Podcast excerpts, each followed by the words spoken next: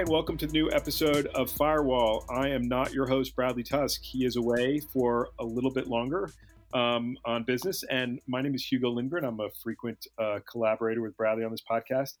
And today we have a guest that I think Bradley's going to be pretty bummed to miss out on because she runs, her name is Catherine Dockery, and she runs a fund called Vice Ventures, not to be confused with Vice Media. She specializes in, I love this term, good companies operating in so-called bad industries. Catherine, thank you for coming on the podcast. Thanks so much for having me. I've been looking forward to this. So Bradley is an investor in your fund. Is that correct? I'm very, very lucky to have him as an investor. Definitely. Yeah, I think he would secretly just like to run your fund and do that full time. So it's a perfect meeting of the minds. So I just saw on Twitter, so I'm just going to ask you this and then we won't talk about it anymore. But I just heard the news that Jeff Bezos has returned safely from space. I didn't realize he was going to be there only 10 minutes. So my first question to you is, how interested are you in traveling to space?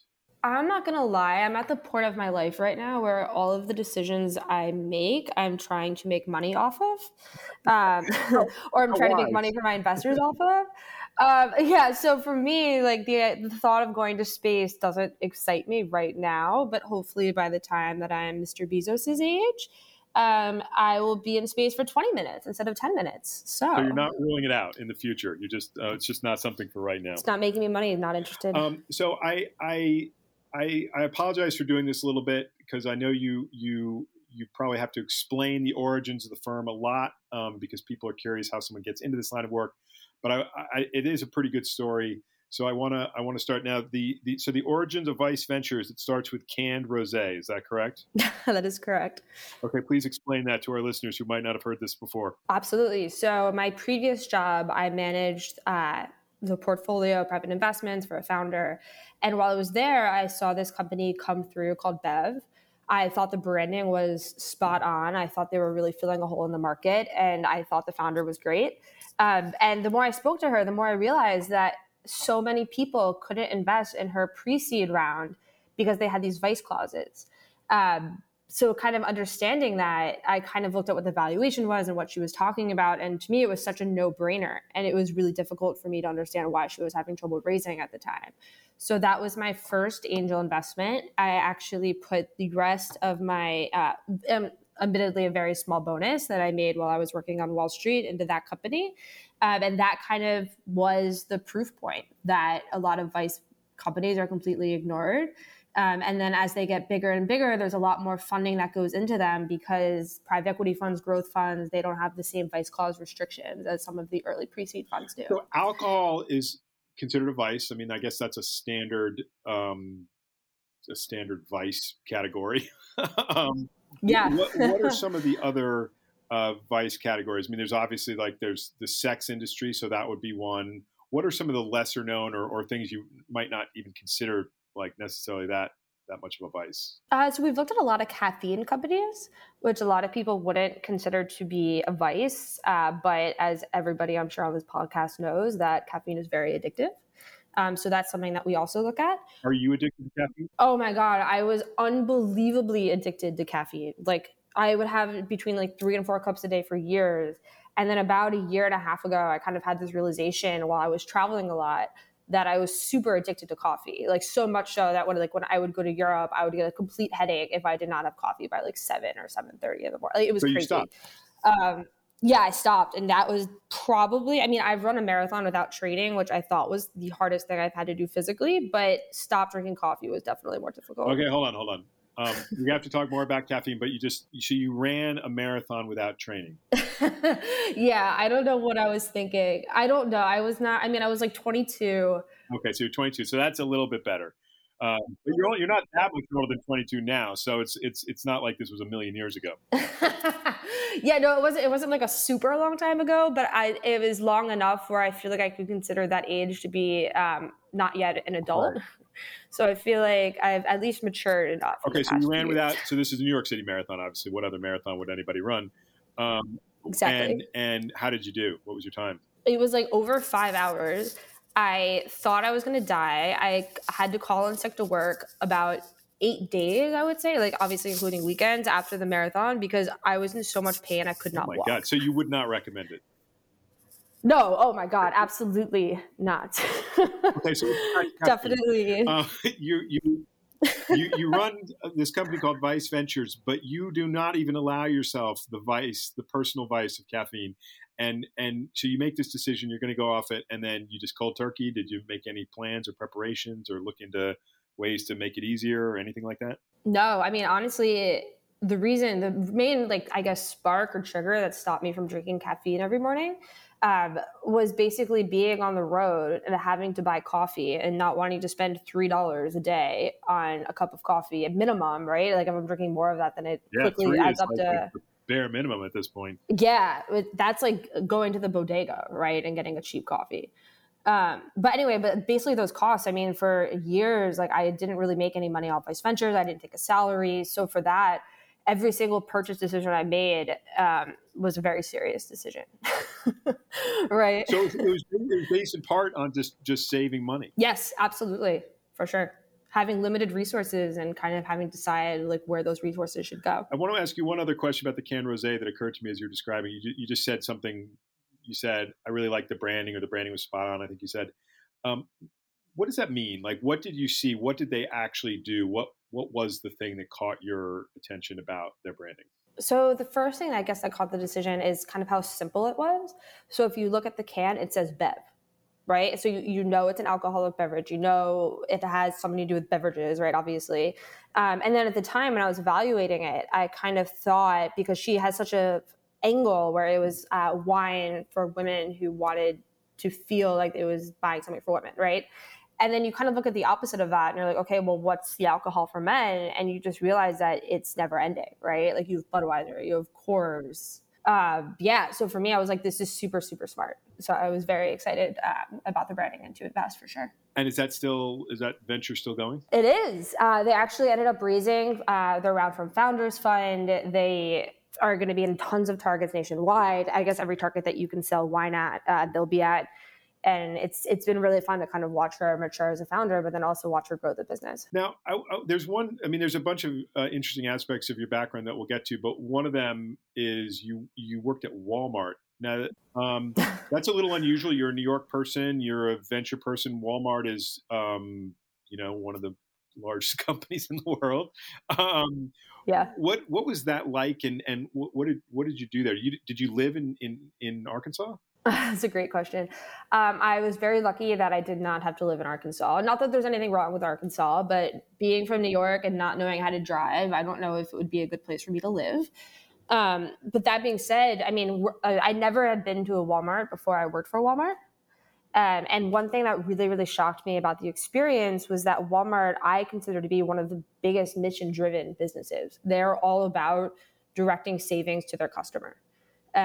So kind of like watching all the buyers, the publicists, like everybody at Walmart being so focused on their consumer, it was an incredible experience, kind of like figuring out how they make those sales. So it made sense to you, like, they're kind of a notoriously sort of brass knuckles company when it comes to dealing with suppliers and all that. But the reason is so that they can offer the best deals to their customers. That's a value that you appreciated. Yeah, I thought, I mean, every decision that company makes is about their consumer.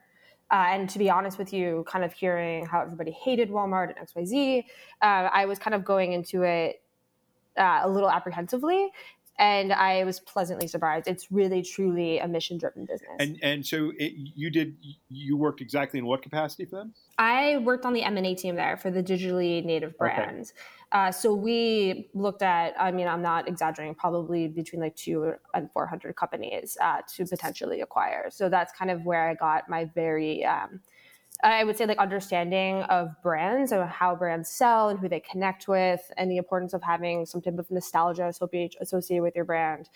So that experience, I think, definitely really helped me set up for running a venture fund. So that was like kind of like business school almost. Yeah. Business school that paid me instead of paying ridiculous money. Yeah, exactly. So you start raising money for this idea and you send a cold email. I assume you sent a lot of cold emails, but one of them was to Mark Andreessen. Do you have access to that email? Could you read us the first sentence of it and tell us what you wrote that got Mark Andreessen, who probably gets as many cold emails as anybody alive? What do you think got his attention, or do you know? I'm going to pull up the email right now because it's actually... This is the first sentence. I'm going to use it on my next cold email whenever I send that. I'm looking for it. But from my understanding, the email basically was just like, hey, like, you're super busy. You do a lot of things. I'm going to take 2 seconds of your time. This is what I'm building. This is why I think you should invest. And this is why I think the firm has lasting power just beyond a few months of fundraising. So there was no magic flattery or... No, definitely not. So it was just really straightforward. Like, here's who I am. I'm not going to waste your time. Yes, exactly. And it was like, let me know if you're interested. If you're not, no problem. Like that was very much for sure. And how quickly did you get a response? So I sent it. I remember this so well. I sent it like basically right after dinner for my husband and I eating dinner on the East Coast time. And I didn't think he would respond at all. And anybody in venture, right? Like Mark Andreessen is the person that you want on your cap table, but he's also the person that you look up to and you hope you are one day, right? So I was just like, you know what? Like, I'm going to send this email. Like, it was one of the first emails I sent for fundraising. I'm not going to lie. And he responded, and I woke up in the middle of the night, like around 1:30 a.m., and just haphazardly, like randomly just woke up, and I checked my phone, and I saw he responded. And he was like, this sounds great, like super interested, can you come visit? And I lost it. I could not believe it. It was an unbelievable moment for me, for sure. And I definitely didn't sleep for about 2 days after that. I mean, it totally makes sense to me. I mean, in the sense that when I heard about your fund, I was like, it just seems such a natural idea that you were surprised that, like, you know, it hadn't been done years ago, you know, which is the best kind of idea that just feels like, you know, feels like it should exist. Agreed. It did. Yeah, honestly, like I came up with the idea, and like, I don't consider myself to be an exceptionally intelligent person or creative person. Right. So no, I'm serious. So when I came up with this idea, I was like, there's definitely other funds out there that do this. Like, there's no way that this is the only one. And the more I spoke to people and the more I kind of did my own research, I realized that there really was no other fund. Like, there's funds specific for cannabis. There's one specific for beverage. There's now psychedelic funds, but there's no fund that kind of looks at this whole category. Right. And even by just starting the fund, we kind of started our own category, right? Like, you now look at a lot of journalists, and instead of saying that they write for cannabis or they write for consumer, it'll just say vices. Right. It's a lot more interesting. I mean, I always think it's depressing to sort of limit yourself to, like, just, you know, cannabis or something. It just feels like there's the world's too rich and interesting a place. But so you had this great insight. It was original in a way that you didn't even really think it was. What did you get wrong in the early part? Like, what was an assumption you made that you had to come off of? Was there anything? I can tell you, I've done a ton of interviews, and you were the very first person to ask me that question. I mean, that's also something that I'm like constantly thinking about, right? And I think one thing that I would have done differently, and I would definitely recommend managers do this, is that I started the fund completely by myself. No admin support, no analyst, nobody to help with fundraising. I completely was alone for the first about a year and a half of the business. After working the first out of your apartment? Working out of my apartment, honestly, like, I sat in bed a lot. I sat on my couch. This was before Zoom, so there was a lot of phone calls, so nobody could see if I was wearing my pajamas or, So, I mean, I would work from my house all day. I would wake up early for breakfast meetings, but then I would just take calls. And then because I was still fundraising, I would also have to take calls at night because I'd have to talk to people on the West Coast. Right. So there were times where I would work until like 2:30 in the morning, and the reason why that's significant is because now I guess that we have a team and that the fund is kind of like reached a maturity level. I cut work off basically like at 10 o'clock at night. Like if I'm still working at 10. Wow, just 10 o'clock. Yeah. I mean, like, obviously there's some days, right, where I'm like done at 5:36, even like 4:30 sometimes, but I have a cutoff because I realize that as a manager, I make much better decisions when I've had a good night's sleep than when I'm like working really late at night. So maybe having a little more support early on would have been a good idea. Oh yeah. I mean, my team is so strong now. If I had the insight and the intelligence and the wisdom that I have grown into, I definitely would have hired them like right after the first close. How big is your team now? So I have two full-time people. So there's Aaron and Zoe. Zoe's my chief of staff. Aaron's a financial analyst. And then we have a scout that works with us that actually founded a cannabis brand in California. So she's been incredibly helpful. As you're there in your pajamas, working till 2:30 in the morning, was your confidence always pretty high that this was like gonna work out? Or did you have these moments of like, I am a complete loser and I'm going to have to go back and get a job? That's really funny. My ethos on life, everything from working out to dieting to having runs to everything, is when I make a goal, I refuse to let it fail. Like I make a goal and I've written it down and I know that I'm doing this. I will do whatever it takes to meet that goal. So for me, I never had, I guess, the wagering fear that it would fail, just because I would never let it fail. Like I would do whatever it would take to make sure that this thing does not fail. So for me, I think I had the resilience, just I guess also from my upbringing, of understanding how important it is to meet goals.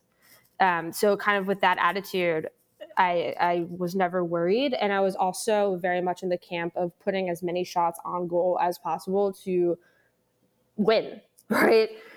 So doing that, I sent over 500 cold emails. I figured out, I did a ton of research on people before I met with them. So I figured out like what they cared about, and kind of like worked on connecting with people psychologically for fundraising.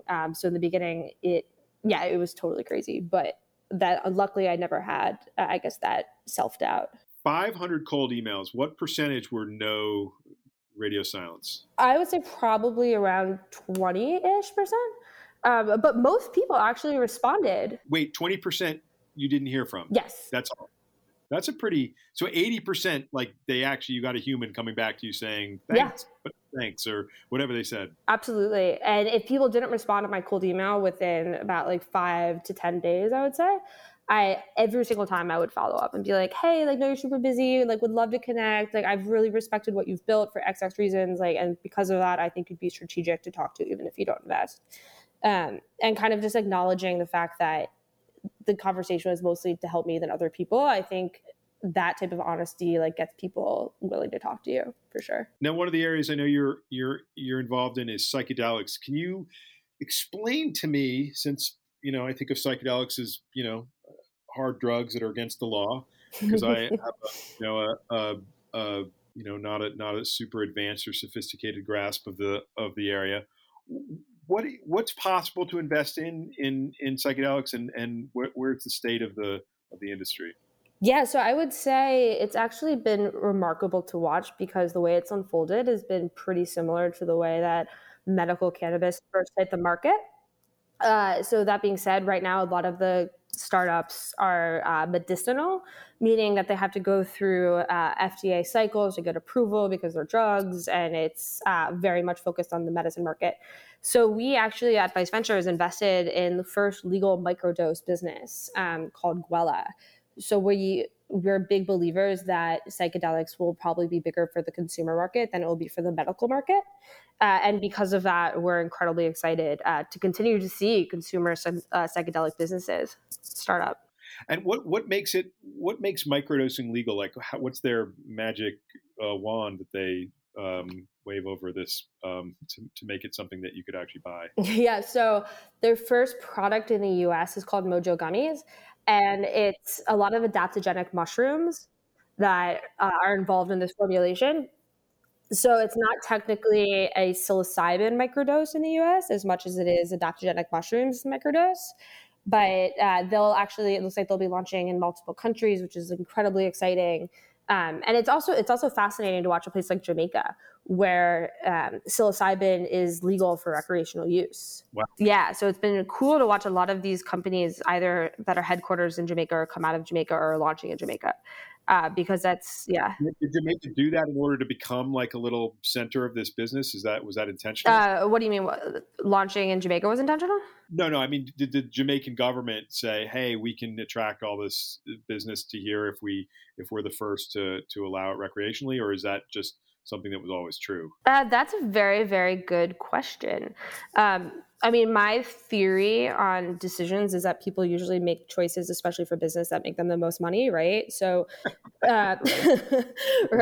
So I can't help but think that it was definitely like an economic decision more than it would be a social decision. But that being said, I'm not 100% certain, and I could definitely be wrong there. Wait, did you find that email from Mark Andreessen? I stopped looking because okay. You don't have to find. There's something about that first sentence that feels important to me, but I don't want to use up our precious podcast time for you searching your computer. Tell me what your view of the cannabis industry is like. What would get your attention? I'm just shocked and amazed just how much activity there is, how many brands there are, how many products there are. I can't make sense of it. How do you make sense of it? That's another great question. So we probably are one of the only funds that is very much a Vice brand fund or a cannabis brand fund that hasn't invested in a brand out of California. Uh-huh. And that was very intentional.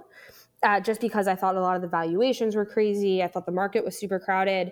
And I just couldn't help but think that within the lifetime of my first fund, that New York State would legalize cannabis.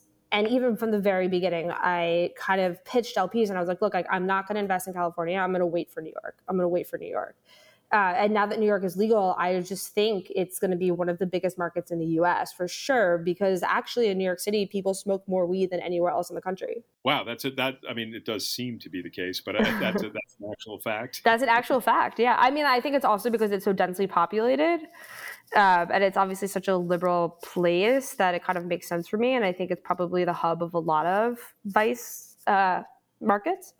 But that being said, I'm wildly excited for cannabis brands in New York. This may be an unfair question, but are you personally a very straight-laced person? I mean, are you interested personally in cannabis and things like that, or not so much, or kind of the same as other people, or how would you characterize? I mean, I grew up with my dad being a bartender, right? So for me, alcohol was never bad. Cannabis was never bad. My dad raised me and was like, try every drug once except heroin. No, like actually though, like he told me that for years. So with that kind of outlook for me, smoking cannabis was never a big deal, right? Like having a glass of wine with dinner like was not something that I thought was crazy. So for me, yeah, so I'm a huge Vice consumer in terms of cannabis. And I'm definitely, somebody who likes to enjoy alcohol as well. Now, your dad was a bartender. You grew up in the West Village until you were a teenager. So that must have been kind of great. But then you were 14 and your parents moved to Westchester. Yes. Was that wrenching for you? Do you hate them for it still? Like, how did that affect your relationship with them and your life generally? Yeah. So I've always grown up with my father, and my father's always been one of my best friends. So for me, if he thought it made sense, it made sense. I never really questioned it. And I kind of knew that I would live in New York my whole life. So this is something that my family still hates me for. But when I was applying to college, I told everybody I was applying to tons and tons of schools. But in reality, I only applied to NYU, and I applied early decision, and nobody knew. So then I got in, and my family was like, well, what about the Dartmouth application? Like, what about the Boston College application? And I was like, oh, well, it's binding, so gotta go to NYU. Yeah, so I always knew that I would be back. I mean, obviously, any change as a child is shocking, right? But I mean, it was fun. My dad and I would actually lay down in the front yard in Westchester. And we would just watch the clouds. We call it cloud hopping because in the city, there's nowhere else to do it. What kind of bars did your dad bartend at? Was he a dive bar bartender, a fancy restaurant bartender? Definitely not fancy.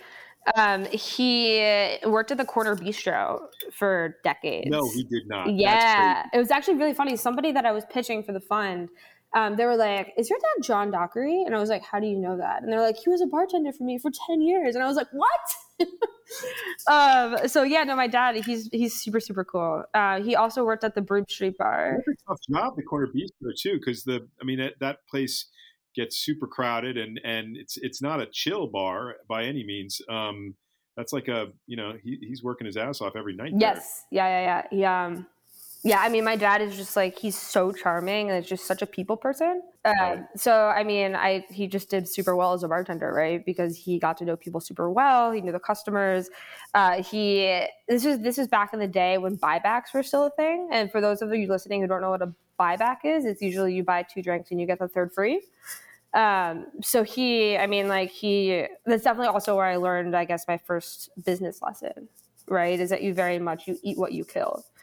And that's something I can definitely thank my father for learning. And does your dad still work as a bartender? No. He actually, yeah, I don't know. He stopped drinking, right. which I thought was very, very interesting.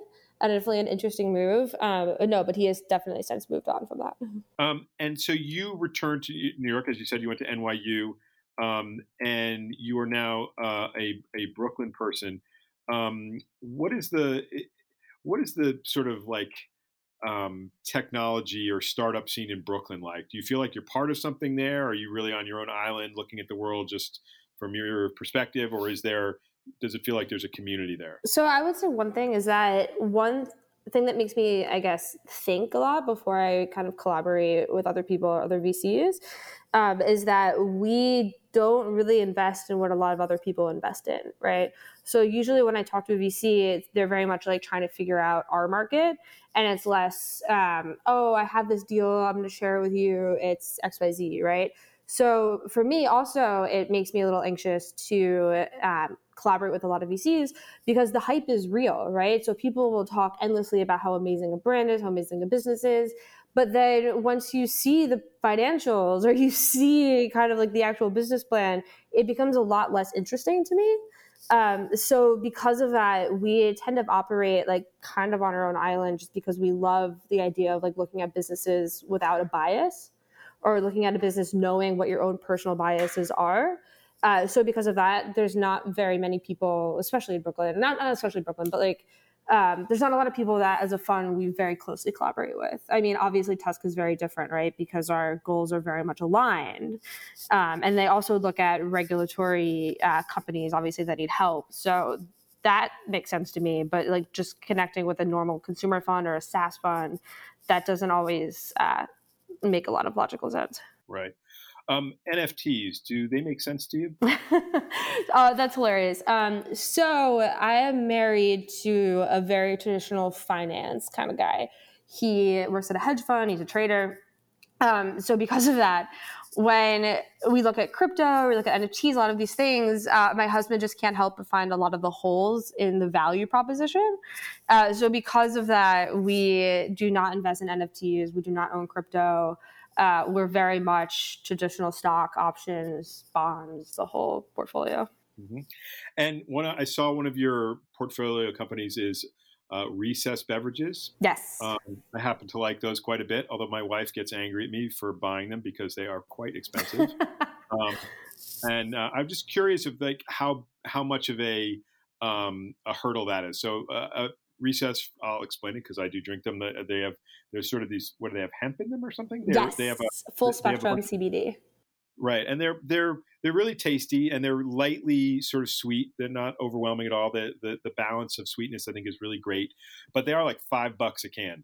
I was just curious if how big a hurdle that is for that company. Yes. So we actually invested in that company before there was even a product. We invested in 2018 before the Farm Bill passed, meaning that it was definitely, I mean, some people called it straight up illegal. I called it a gray space.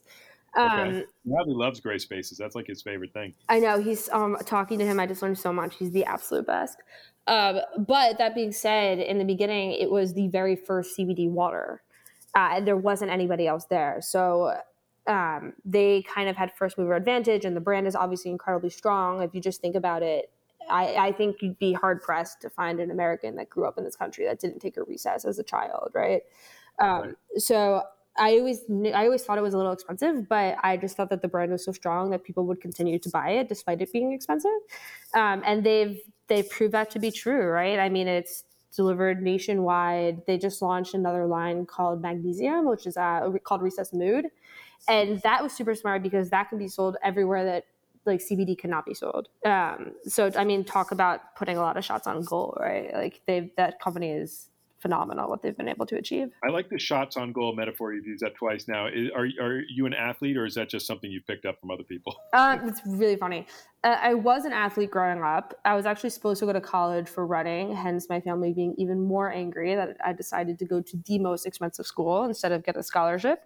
Also not a powerhouse, NYU, or known as one in any case. Yeah, exactly. And that's also was kind of the appeal to me. I was like, oh, I can go to school without having to do athletics. That sounds absolutely amazing. But yeah, so I mean, shots on goal is definitely like something that was so visual to me, right? Like when I think about like winning and I think about success, like what's the first thing that comes up is sports, right? Like people making a shot on goal and doing like the statistical impossible, right? Like it's statistically so difficult to shoot any goal, like whether you're in soccer or football or lacrosse or anything, right? Like you have a ball that has to go into a finite, like a very limited amount of space in order for you to win. Right. So like that metaphor was just so clear to me. I was looking at your Twitter feed. I have two tweets of yours that all tweets are little, that I want to ask you about. You said, I don't know, a month ago, maybe the last couple of weeks, know someone building an insect-based pet food? Please reach out or send them my way. Did you find any insect-based pet foods to invest in? We actually did have a few people reach out, and I just think that insect pet food is going to be massive. Just because, I mean, pets, they don't care, right? If you feed them tuna water or you feed them a steak, they're going to eat both of it, right? And you just kind of think of the climate change issue that we have and the environment in general, and insects are everywhere and nobody really eats them, right? Aside from like very specific cultures. But I just can't help but think that's going to be an absolutely huge market. Good. I agree. I think I admire your instincts on it. Another question. You said, I'm looking for an operator in a new company I'm cooking. So I was curious about this because this means that you're incubating companies now too. Is that something that you started doing? I can't say publicly, unfortunately, but I can say that if somebody is listening here who is interested in running a business, you should definitely reach out to me. For sure. Can you say anything about what area the business is in? I mean, of course, Vice, right? Oh, of course. Oh, I see. Yes, it's in Vice. Yes. Of course. What else would I start? I wouldn't even know any other market well enough to feel comfortable launching another business. Well, I Recess is obviously, I guess it's Vice, but it feels very wellness to me also. So it's kind of curious that these things kind of intersect. You know, wellness and Vice, they feel like opposites in a sense, but they're not. Yeah, I mean, it's also fascinating you bring up wellness trends.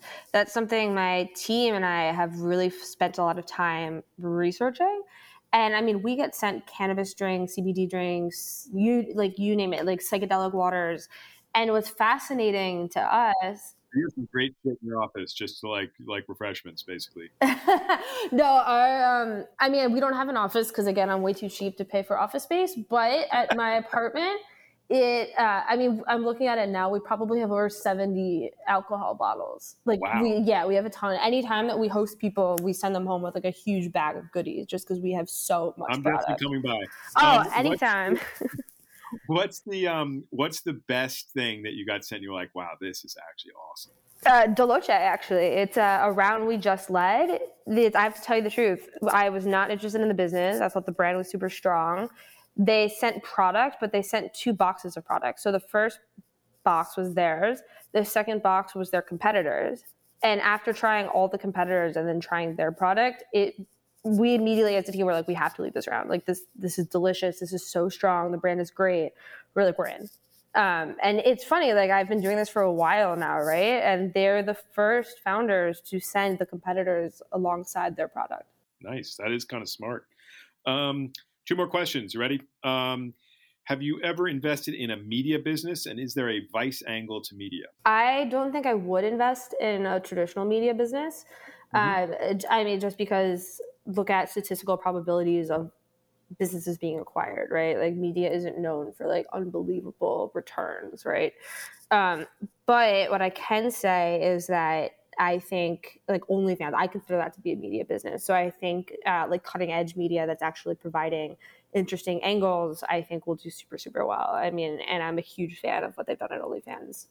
It's been incredible to watch for sure. What, in terms of your own sort of information intake, what are some unusual sources you use? Are you a big podcast listener? Are you a big Substack sort of subscriber? Is there anything that would characterize kind of where you get your information? Yeah. So we, I'm also like very, very anxious about this concept of groupthink.